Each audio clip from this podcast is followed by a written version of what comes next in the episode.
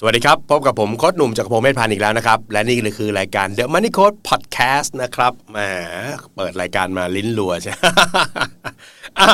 เจอกันอีกครั้งหนึ่งนะครับสำหรับ EP นี้เนี่ยมาคุยกันเรื่องของพนักงานประจำแล้วกัน เพราะว่าแหมเป็นอาชีพที่ต้องบอกว่ายิ่งนานวันเนี่ยนะครับก็จะถูกดูแคลนว่าการเป็นพนักงานประจำเนี่ยมันยากนะ ที่จะสร้างความมั่งคั่ง หรือสร้างความร่ำรวยให้ตัวเองได้ อันนี้ผมก็ต้องบอกว่า แหม่ถ้าเราจะเอาคนทั้งหมดนะมันก็คงไม่ใช่แหละ แต่เท่าที่ผมเห็นเนี่ยก็มีคนที่เป็นพนักงานประจำหลาย ๆ คนนะอายุสักประมาณ 40 ต้นๆก็ ก็มีสตางค์นะก็รวยนะหลักล้านหลายล้านด้วยนะ ก็บริหารจัดการเงินมาดีๆนี่มันก็ไปได้นะครับ วันนี้ก็เลยอยากจะคุยกันว่าเป็นพนักงานประจำเนี่ยก็รวยได้นะ ถ้าบริหารเงินเป็นนะครับอะก็เป็นแนวทางแล้วกันนะครับสำหรับคนทำงานประจำเพราะว่า คนบางคนก็อยากจะเป็นผู้ประกอบการ คนบางคนอยากจะทำอาชีพอิสระ แต่คนบางคนเขาก็มีความสุขนะกับการที่เป็นพนักงานประจำทำงาน9ก้าโมงเช้าห้าโมงเย็นเดี๋ยวนี้มี work from home สลับกันไปบ้างนะครับ แล้วก็ตำแหน่งเลื่อนเงินเดือนขึ้นขยับตำแหน่งอะไรกันก็ว่าไป ก็มีคนเขาก็รักชีวิตแบบนี้เหมือนกันนะครับ สุดท้ายแล้วผมว่าอยู่ที่เราเลือกมากกว่านะครับ ว่าเราอยากจะเป็นอะไรในช่วงเวลาไหนนะครับอะแต่ว่า ในพอดแคสต์วันนี้เราจะมาคุยกันว่า แล้วเป็นพนักงานประจำเนี่ยรวยได้ไหมนะครับอะค้ชหนุ่มให้เทคนิคไปดังต่อไปนี้นะครับ ข้อที่หนึ่งรายรับไม่สำคัญเท่ารายเหลือครับ เพราะฉะนั้นหัวใจสำคัญก็คือว่าเดือนเดือนหนึ่งเนี่ยคุณหาเงินได้เท่าไหร่ คุณเก็บออมได้เท่าไหร่ ผมว่าเรื่องนี้ที่มีความสำคัญมากกว่านะครับ โดยปกติผมก็จะบอกอยู่แล้วว่า ถ้าออมได้สัก 10%นะมีออมบวกลงทุนนะ จะออมด้วยลงทุนด้วยหรือออมอย่างเดียวแล้วแต่เลยสัก 10%เนี่ยถือผมถือว่าใช้ได้ เท่าที่ดูถ้าใครออมสักระดับ 10%ของรายได้หาได้ร้อยเก็บ 10 บาทนะบ้านปลายก็ไม่ค่อยลำบาก เท่าที่เห็นนะครับ เท่าที่เห็นนะฮะแต่ว่าถ้าเกิดเก็บได้มากกว่านั้นล่ะ ถ้าไปถึงระดับ 20%ได้ ผมว่าโอ้โห อันเนี้ยเท่าที่ดูมานะ คนอายุสักประมาณ 40 แล้วเริ่มมีเงินเก็บหลากหลายล้านนะ ต้องบอกเลยว่ามักจะมาจากคนที่บริหารเงินเก็บเงินมาเยอะ ก็เป็นไปได้ว่าเขาอาจจะไม่ได้มีภาระอะไร เพราะบางคนเรียนจบอาจจะมีภาระเยอะแยะเต็มไปหมดเลย แต่บางคนเนี่ย เรียนจบปุ๊บก็ดูแลตัวเองคนเดียวเลย พอดูแลตัวเองคนเดียวก็เป็นไงฮะใช้จ่ายก็ควบคุมได้ แล้วก็เก็บออมเยอะบริหารเยอะนะครับ เพราะฉะนั้น 20%เนี่ยต้องบอกเลยว่าโอ้โหมีโอกาสที่จะรวยได้เร็วขึ้นนะครับทีนี้อยู่ที่ว่าเราแล้วกันนะครับว่าแต่ละคนก็ไม่เหมือนกันนะครับถ้าเกิดว่าเริ่มสัก 5%ได้ก็โอเค 3%ก็ยังดีนะขอให้เริ่มก่อนแล้วกันแต่เอา standard มาตรฐานไว้สัก 10%นะครับเพราะฉะนั้นการออมมันจะเป็นสะพานเชื่อมระหว่างสภาพคล่องกับความมั่งคั่ง นะครับเพราะฉะนั้นถ้าเราไม่มีสะพานเราจะไปยังไงล่ะจริงไหมอ่าเพราะฉะนั้นเงินออมจะเป็นตัวที่เป็นหัวใจสำคัญ ลองพยายามจัดสรรเงินออมให้เกิดขึ้นสัก 10%นะครับข้อที่ 2 ครับ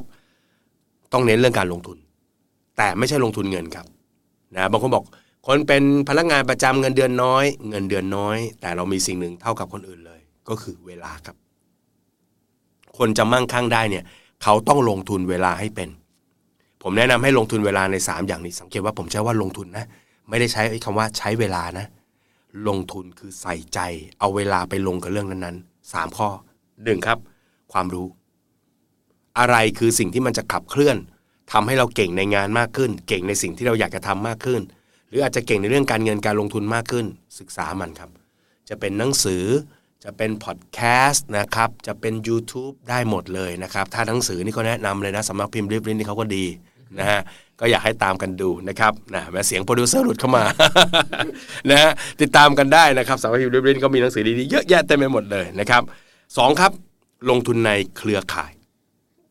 ลงทุนในเครือข่ายนะครับ ตรงนี้ความหมายผมคืออะไรครับนะ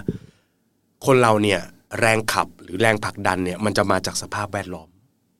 นะฮะมันจะมาจากสภาพแวดล้อมนะครับ เพราะฉะนั้นถ้าเราอยู่ในสภาพแวดล้อมที่ดีนะครับ อยู่ท่ามกลางเพื่อนๆ ที่คิดจะสร้างเนื้อสร้างตัวพัฒนาตัวเองไปข้างหน้า เราอยู่กับคนกลุ่มนี้เนี่ย เราก็จะถูกเหนี่ยวนำให้ทำกิจกรรมคล้ายๆ กัน แล้วเราก็ดีขึ้น นี่คือลงทุนในเครือข่าย ตรงกันข้าม เราไปอยู่กับกลุ่มที่เมาเท่าเมาทุกวันนะเย็นปุ๊บเมาอีกแล้ว เดี๋ยวเราก็จะเป็นแบบนั้นนะครับ เพราะฉะนั้นการเปลี่ยนสภาพแวดล้อมเนี่ยมันเป็นหัวใจสำคัญอันหนึ่งงั้นการลงทุนให้เวลากับการเลือกสภาพแวดล้อม ไปอยู่ใน community ต่างๆเดี๋ยวนี้เรามีอินเทอร์เน็ตถูกไหมเราอาจจะไม่ได้ไปเจอกันจริงๆก็ได้ แต่ถ้าเราอยู่ใน community ที่เขาพูดถึงเรื่องการเงินการลงทุน เรื่องสุขภาพ เรื่องของพัฒนาเรื่องของความคิดและจิตใจเห็นไหมเราอยู่กับกลุ่มคนแบบนี้แล้วก็ฟังแต่เรื่องที่มันดีๆ แล้วมันก็จะพัฒนาตัวเราไปได้นะครับ อันที่ 3 ก็คือลงทุนในเรื่องของโอกาสนะครับ เปิดโอกาสให้ตัวเองนะครับ ผมใช้หลักการนี้เสมอเลยสำหรับตัวเองก็คือ ลดการเล็งดูบ้าง แล้วเปลี่ยนเป็นการลองดูบ้าง นะครับอย่าโมแต่เล็งหัดลองบ้างนะครับ ถ้าสิ่งที่เราจะลองเนี่ยมันไม่ทำให้ชีวิตเราเสียหาย ไม่ทำให้ชีวิตเราล้มละลายนะครับ ผิดพลาดก็เริ่มใหม่ได้ลองเถอะครับนะฮะลองดูโอกาสมากับผู้คน วันนี้คุณเจอผู้คนมากน้อยแค่ไหนนะครับ โอกาสใหม่ๆ มาจากคนนะครับจำคำนี้ไว้ เอาละหนึ่งนะเก็บให้ได้สิบเปอร์เซ็นต์สองลงทุนเวลาสามครับทยอยสะสมเงินในแผนเกษียณรวย แผนเกษียณรวยคืออะไรนะครับ ถ้าเคยเคยเรียนกับผมฮะแผนเกษียณรวยก็คือแผนที่เราจะสะสมเงินทีละน้อย ทีละน้อย ในเครื่องมือทางการเงินแบบง่าย ๆ ใกล้ตัว อย่างเช่น ถ้าเป็นข้าราชการก็ลงทุนในกองทุนบำเหน็จบำนาญข้าราชการหรือกบขไปให้เต็มแม็กนะครับ แล้วก็เลือกแผนที่มันเติบโต ถ้าใครทำงานประจำก็กองทุนสำรองเลี้ยงชีพก็เป็นตัวช่วย ใครเป็นอาชีพอิสระลองกองทุนการออมแห่งชาติดู นอกเหนือจากนี้ก็อาจจะใช้พวกกองทุนรวม นะครับประกันเป็นตัวสะสมความมั่งคั่งได้หมดเลย หัวใจสำคัญของกองนี้ก็คือว่าเราจะเก็บสะสมไปเรื่อยๆ มากน้อยไม่รู้สะสมตลอดนะครับแล้วก็ไปใช้กันอีกทีตอนปลายทาง ตรงนี้เรียกว่าแผนเกษียณรวยนะครับ เราไม่รู้ว่าเราจะรวยเมื่อไหร่ แต่ 60 เราต้องรวยนะครับเพราะว่าเป็นวัยเกษียณและไม่ได้ทำงานและก็ต้องมีเงินดูแลตัวเองได้นะครับ เพราะฉะนั้น ก็พยายามสะสมนะครับจะในหุ้นก็ได้นะในหุ้นสากลก็ได้ หุ้นในตลาดหลักทรัพย์ก็ได้นะครับได้หมดเลย ขอให้เราใส่เงินสะสมไปเรื่อยๆแหละนะครับอันนี้ก็จะเป็นตัวช่วยได้นะต้องบอกว่ามันเป็นสิ่งที่เล็กๆ น้อยๆนะครับแต่มันจะเห็นผลในช่วงที่เราใกล้เกษียณนะครับ ข้อที่ 4 ครับ พยายามสะสมทรัพย์สินให้มากขึ้นเรื่อยๆนะฮะ หลายคนที่ทำงานประจำเนี่ยบางทีเราเผลอไปวัดตัวเองจากเงินเดือนที่เพิ่มขึ้น เคยเงินเดือน 20,000 ตอนนี้ 40,000 ขึ้นไป 60,000 ตอนนี้ 200,000 ตอนนี้ 300,000 จริง ๆ แล้วสิ่งที่เราต้องนับวัดและเช็คตลอดเวลาก็คือทรัพย์สินครับ แต่ละปีที่ผ่านไปทรัพย์สินเราเพิ่มขึ้นไหม เงินฝากเราเพิ่มหรือเปล่า สลากออมทรัพย์มีมากขึ้น หุ้นเยอะขึ้น กองทุนรวมมากขึ้น อสังหาริมทรัพย์มากขึ้น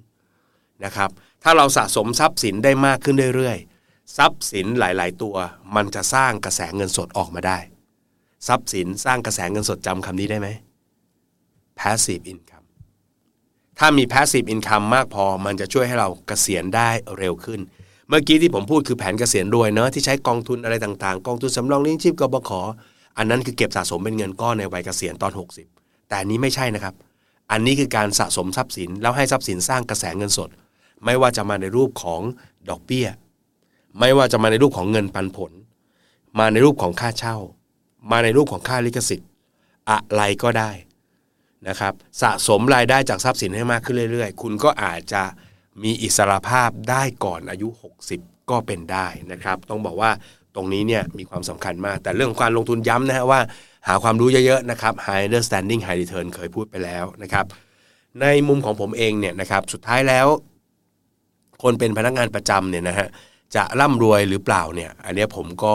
ไม่สามารถตอบได้ เพราะว่าแต่ละคนก็จะมีโจทย์ของความร่ำรวยที่แตกต่างกันไป แต่ว่าในชีวิตของผมที่ทำหน้าที่ของโค้ชการเงินหรือที่ปรึกษาการเงินมาเนี่ยต้องบอกนะครับว่าผมเคยเจอหลาย ๆ คนที่ทำงานประจำครับ แล้วก็ตลอดระยะเวลาที่ทำงานเขาสะสม แล้วก็ทำในแบบที่ผมเล่ามานี่แหละ อายุสักประมาณ 30 กว่า 40 กว่าหลายหลายคน มีรายได้จากทรัพย์สิน หรือ passive income เนี่ยมากกว่ารายจ่ายแล้วด้วยซ้ำแล้วก็มากกว่าเงินเดือนที่ได้อยู่ปัจจุบันด้วย แต่พวกเขาก็ยังเลือกทำงานประจำอยู่ ผมก็เคยคุยกับเขาว่าเนี่ยสบายหมดแล้วเนี่ยทำไมไม่ออกไปเลย เพราะว่าอยู่เฉยๆก็มีเงินกินเงินใช้นะครับเขาก็บอกว่าการทำงานทำให้ชีวิตเขารู้สึกมีคุณค่า การที่มีรายได้เข้ามาเรื่อยๆ มันก็เป็นความสุขแบบหนึ่ง มันก็รู้สึกปลอดภัย แล้วก็หมดกังวลเรื่องการเงิน